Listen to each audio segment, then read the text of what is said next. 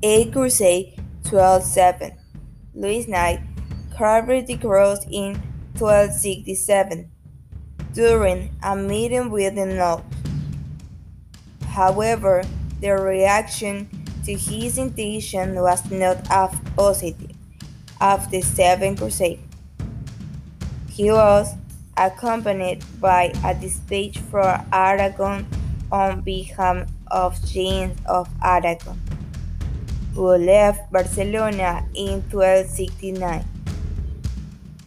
Unfortunately, James ran into a storm and had to return to the Barcelona and leave the crusade for good. Only his two sons, Pedro Fernandez and Fernando Sanchez, were able to continue the journey to the vast territory, but with little equipment, they had to return. In 1217, Louis arrived in Tunis with little military resistance. There he was hoping to meet his brother Charles of Anjou who joined the Crusaders. However, an epidemic of dysentery and plague throughout Africa killed dozens of crusaders, including Louis himself and his son.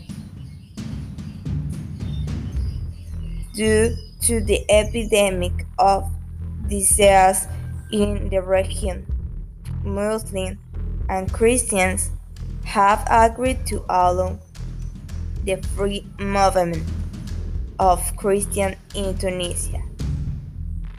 This was in favor of Charles Abu was given war reparation.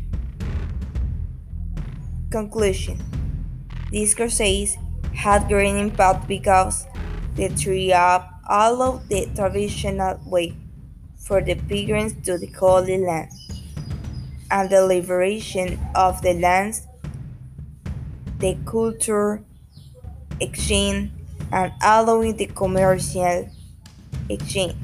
In addition, the triumph of the Crusade allowed the expulsion of the Muslims with the purpose of reestablishing the apostolic control the Holy Land.